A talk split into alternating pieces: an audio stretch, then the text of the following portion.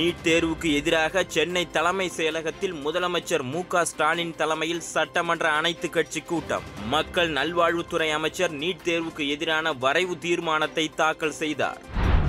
பருத்தி விவசாயிகளின் நலனுக்காக நீடித்த நிலையான பருத்தி இயக்கம் என்ற புதிய திட்டம். வேளாண்மை விற்பனை வாரியத்தின் மூலம் தொன்னூற்றி ஏழு கோடி ரூபாய் மதிப்பீட்டில் கட்டப்பட்ட கட்டிடங்களை தொடங்கி வைத்தார் முதலமைச்சர்.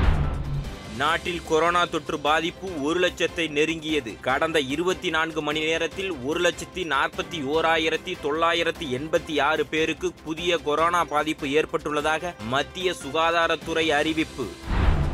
கடந்த ஏழு மாதங்களில் இல்லாத அளவிற்கு தினசரி கொரோனா பாதிப்பு அதிகரிப்பு. கடந்த இருபத்தி நான்கு மணி நேரத்தில் கொரோனா சிகிச்சையில் இருந்த இருநூற்று எண்பத்தி ஐந்து பேர் உயிரிழந்துள்ளதாக மத்திய சுகாதாரத்துறை அறிக்கை.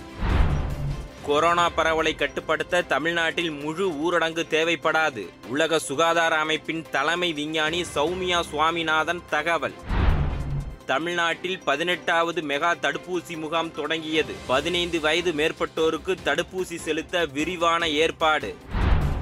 மூன்றாவது தவணை தடுப்பூசிக்கு முன்பதிவு தேவையில்லை என அறிவிப்பு. நேரம் இடத்தை ஏற்பாடும் செய்யும் வசதி இன்று மாலை தொடங்கும்.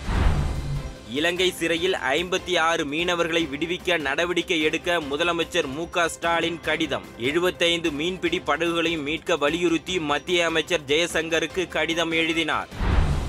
நீலகிரி மாவட்ட சுற்றுலா தலங்களை பார்வையிடும் நேரத்தை குறைத்தது மாவட்ட நிர்வாகம். காலை பத்து மணி முதல் பிற்பகல் மூன்று மணி வரை மட்டுமே சுற்றுலா தலங்கள் செயல்பட அனுமதி.